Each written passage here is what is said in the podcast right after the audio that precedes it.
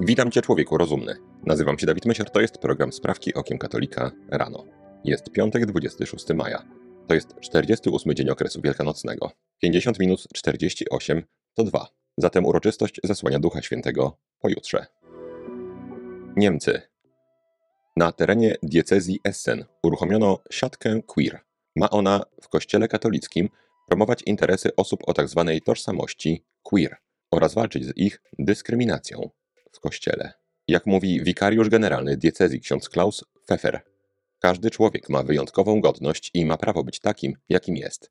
W przypadku osób queer nasz Kościół zbyt długo tego nie widział i sprawiał wielu ludziom ból swoimi dyskryminującymi zachowaniami i działaniami. Należy przezwyciężyć uprzedzenia. Przede wszystkim szkodliwe nauczanie Kościoła, które wyklucza i rani.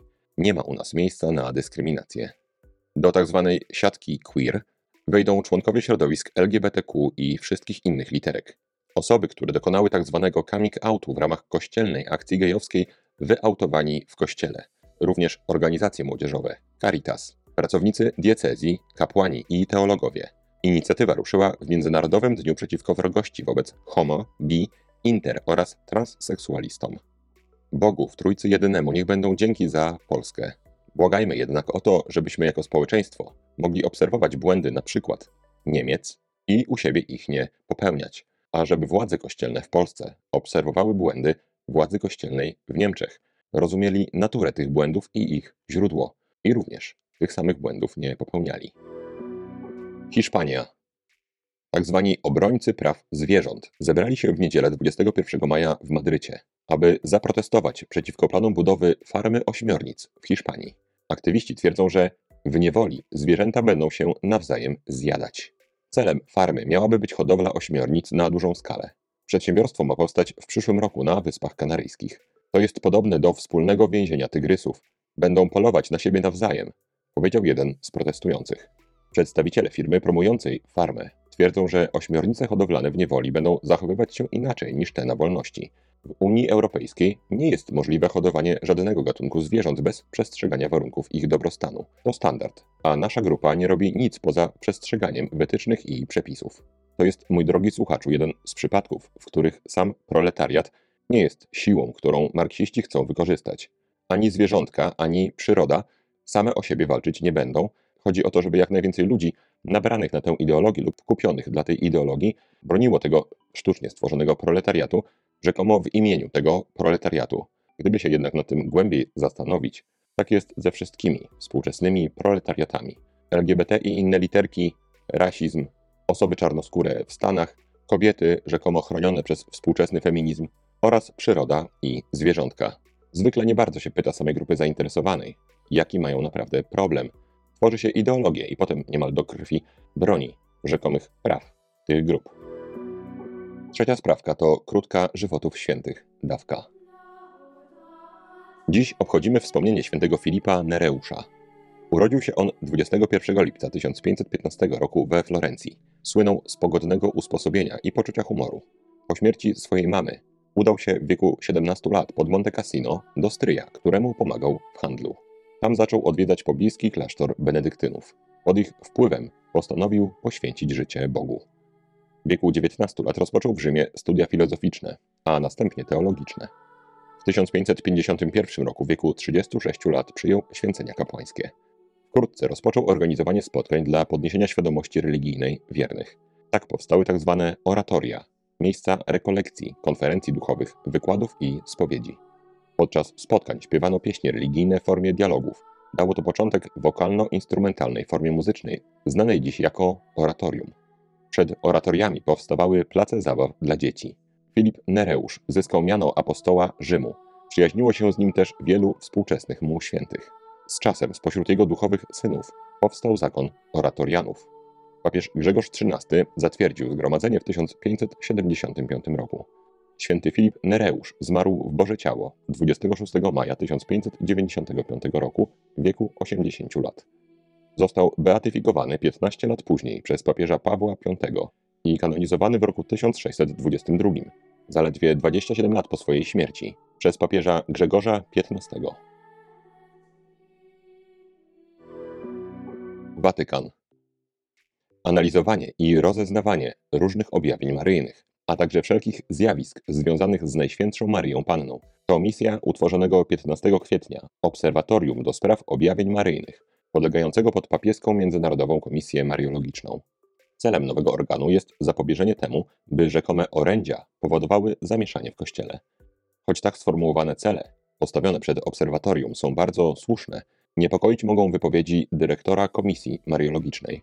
Franciszkanin ojciec Stefano Cekkin, stojący na czele komisji, udzielił wywiadu tygodnikowi Alfa i Omega, w którym stwierdził, że objawienia, które mówią o karach bożych, są całkowicie fałszywe. Słowa zdumiewają, ponieważ w objawieniach uznanych już przez Kościół, takich jak przykład Fatima czy La Salette, Maryja ostrzegała przed karą. Podczas trzeciego objawienia w Fatimie 13 lipca 1917 roku Matka Boża powiedziała do dzieci: Kiedy widzisz noc oświetloną nieznanym światłem, wiedz, że to wielki znak od Boga, aby ci powiedzieć, że ukaże świat za jego zbrodnie przez wojnę, głód i prześladowania Kościoła i Ojca Świętego. We współczesnym nauczaniu Kościoła dawno już odeszło się od pewnej równowagi w nauczaniu o sprawiedliwości Bożej i Bożym miłosierdziu. Dziś cały nacisk i uwaga katolików ma skupiać się jedynie na miłosierdziu. Boże kary to rzecz do tej współczesnej teologii zupełnie nieprzystająca.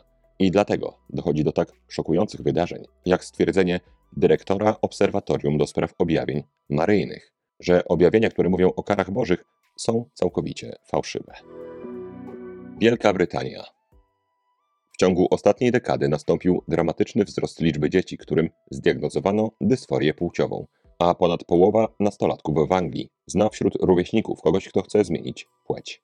Badania przeprowadzone przez think tank Civitas pokazują owoce tzw. edukacji seksualnej w szkołach oraz powszechnego użycia chyba najgorszej aplikacji, jaka powstała w historii świata, czyli TikToka.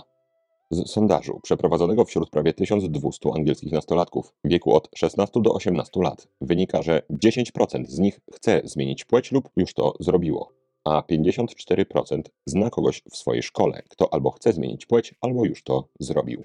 Oczywiście mówiąc zmienić płeć, używam skrótu myślowego. Chodzi o farmakologiczne faszerowanie oraz chirurgiczne obcinanie czegoś, które nazywa się czymś, czym oczywiście nie jest, czyli zmianą płci. 20% nastolatków słyszało na lekcjach edukacji seksualnej, iż mężczyzna może zajść w ciążę, 32%, że kobieta może mieć penisa, a 28%, że płeć nie jest przypisana w momencie urodzenia. W ciągu ostatniej dekady nastąpił ponad dwudziestokrotny wzrost liczby dzieci, którym zdiagnozowano dysforię płciową. W roku szkolnym 2021-2022 takich diagnoz wystawiono ponad 5 tysięcy, podczas gdy 10 lat wcześniej było ich mniej niż 250. Samozagłada cywilizacji postchrześcijańskiej trwa w najlepsze. Stany Zjednoczone. 77-letnia wdowa pani Dorothy Fideli, pensjonariuszka domu spokojnej starości w stanie Ohio, 13 maja wzięła ślub. Nie byłoby w tym może nic nadzwyczajnego, gdyby nie fakt, że poślubiła samą siebie. Jak mówi, to jest coś, czego zawsze chciałam. Poślubić kogoś i mieć szczęśliwe życie. Ale sprawy potoczyły się inaczej. I dopiero teraz mam drugą szansę na zrobienie czegoś takiego. O innej kobiecie, wychodzącej za samą siebie, czy też żeniącej się z samą sobą, pani Dorothy usłyszała w telewizyjnym talk show. Uznała, że to dobry pomysł.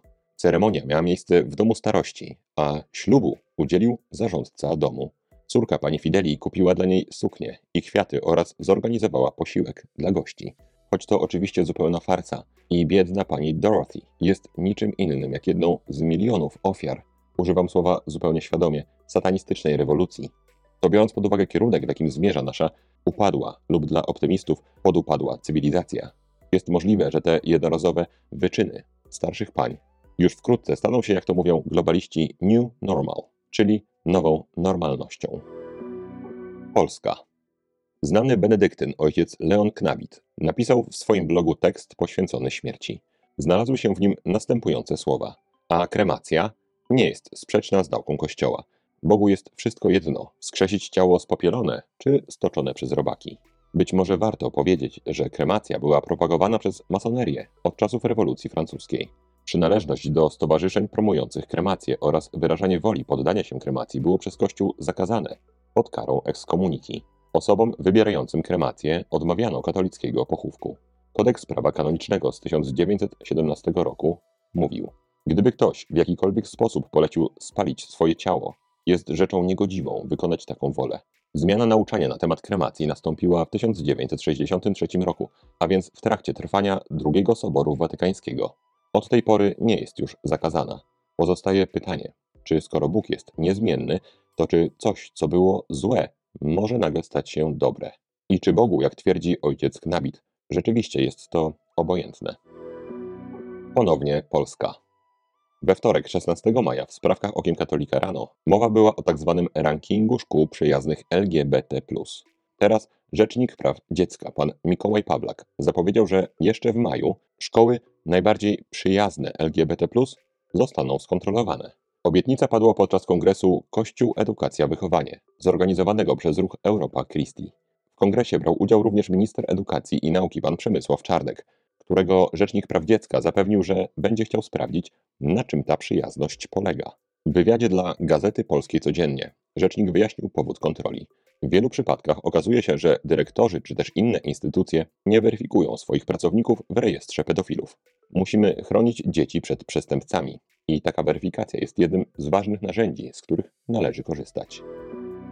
Ostatnia sprawka to krótka rozprawka. Dziś o wdzięczności. Rozprawka ta wypływa z mojego bogatego doświadczenia w byciu Panu Bogu niewdzięcznym. Gdy jakieś dobro wyrządza mi człowiek, pojawia się we mnie wdzięczność. Umiem ją okazać, podziękować, otworzyć się na odwzajemnienie, gdy ta osoba będzie w potrzebie. Co innego z Panem Bogiem. Niezależnie od tego, czy w danej chwili mojego życia dobrze idzie mi powiedzmy 20%, a ogromnie ciężko 80%, czy też może odwrotnie, gdy w wyniku modlitw moich i przede wszystkim ludzi, którzy modlą się za mnie, dobrze zaczyna iść 90% rzeczy, a źle idzie nadal 10% spraw. I tak zawsze jest we mnie skłonność do skupiania się na tym, co akurat idzie źle. I uwaga, wcale nie mówię o narzekaniu, ponieważ to nie leży w mojej naturze. Chodzi mi o przypisywanie wagi. Nie mówię też, że nie cieszę się z rzeczy dobrych. Chodzi o wdzięczność. Którym rzeczom przypisuję większą wagę, którym poświęcam więcej uwagi, na których skupiam się w modlitwie. No więc ja, co tu dużo mówić, główną wagę, uwagę, koncentrację, siły, czas, energię poświęcam na to, co jeszcze nie idzie dobrze. Czuję się, jakbym był dobrym, świadomym katolikiem, jeżeli skupiam się głównie na mojej grzeszności lub ciężkiej pracy nad tym, co w moim życiu idzie nie tak, w relacjach, w pracy. I jeszcze raz zaznaczam, że w ogóle nie mówię o optymizmie czy pesymizmie, ponieważ akurat ja z natury jestem optymistą. Być może źródłem tego, że na wdzięczność poświęcam w najlepszym przypadku może 6 minut dziennie, jest po prostu moja ludzka natura, niekończące się źródło ludzkiej biedy, gdy natury tej nie podporządkujemy Panu Bogu. Duch wdzięczności za dobrodziejstwa Boże jest u mnie dość mocno uśpiony. Tak jak powiedziałem, w najlepszych swoich dniach daję mu dojść do głosu powiedzmy na te 6 minut. I, choć już się powtarzam, nie chodzi o narzekanie czy pesymizm. Chodzi o uwagę, którą poświęcamy. Zatem czemu ją poświęcamy? Czy temu, co otrzymaliśmy? Czy też temu, czego, jak nam się wydaje, Pan Bóg nam jeszcze nie dał, albo w ogóle nam nie dał i już nie da? Jak na przykład wysoki wzrost lub talent muzyczny. Mój drogi słuchaczu, do czegoś wbrew pozorom w tej rozprawce zmierzam. Życie w duchu wdzięczności Panu Bogu jest jedynym życiem wartym przeżycia. Wdzięczności za co? Przede wszystkim, moim zdaniem, za tajemnicę odkupienia. Za to, że pomimo wszystkich naszych brudów możemy wciąż wracać, korzystać z sakramentów i mieć nasze wielkie przewiny odpuszczone, a nasze brudy wyczyszczone. Moim zdaniem to powinno być na pierwszym miejscu naszej listy wdzięczności. Wdzięczność za samo istnienie jest trochę trudniejsza, gdyż w danym momencie życia może akurat nasze istnienie nie wydaje nam się zbyt sensowne. Po pierwsze, samo życie może bardzo boleć, a po drugie, możemy mieć kompleksy. Skoro jestem taki beznadziejny, postawa wynikająca wprost z pychy, to jak mam być wdzięcznym Panu Bogu, że takiego kogoś stworzył? Mam nadzieję, że uda mi się to kiedyś opisać w osobnej rozprawce. Dlaczego samo istnienie jest nieskończenie większym dobrem niż nieistnienie? Na ten moment proponuję jednak pójść w pewnym sensie na skróty i ducha wdzięczności za samoistnienie, nawet jeżeli tego jeszcze nie rozumiemy, wzbudzać sobie od razu. Następnie wdzięczność za wszystkie dobrodziejstwa, których tutaj przez wzgląd na zwięzłość tych sprawek nie będę wymieniał. Mój drogi słuchaczu, jeżeli wzbudzimy w sobie ducha wdzięczności Panu Bogu, to powody do tej wdzięczności będą w naszym życiu rosnąć jak przysłowiowe grzyby po deszczu. To na dzisiaj wszystkie sprawki okiem katolika rano. Jeżeli mogę Cię prosić, daj proszę łapkę w górę pod tym filmem na YouTubie i napisz komentarz. Chętnych by wspomóc mnie jakąś drobną darowizną, bo prawdopodobnie zauważyliście, że podczas tego odcinka nie słyszeliście reklam. Pan YouTube znowu wziął się za mnie. To zainteresowanych wsparciem tej pracy finansowo zachęcam do zajrzenia do opisu tego odcinka. Z góry wszystkim bardzo, bardzo dziękuję. Życzę Ci błogosławionego dnia. Święty Filipie Nereuszu, módl się za nami. Człowieku rozumny. Trzymaj się, nie łam się i bardzo Ci dziękuję za Twój czas. Mam nadzieję, że do zobaczenia w programie Sprawki Okiem Katolika w ten weekend i do usłyszenia w poniedziałek. Zostań z Panem Bogiem.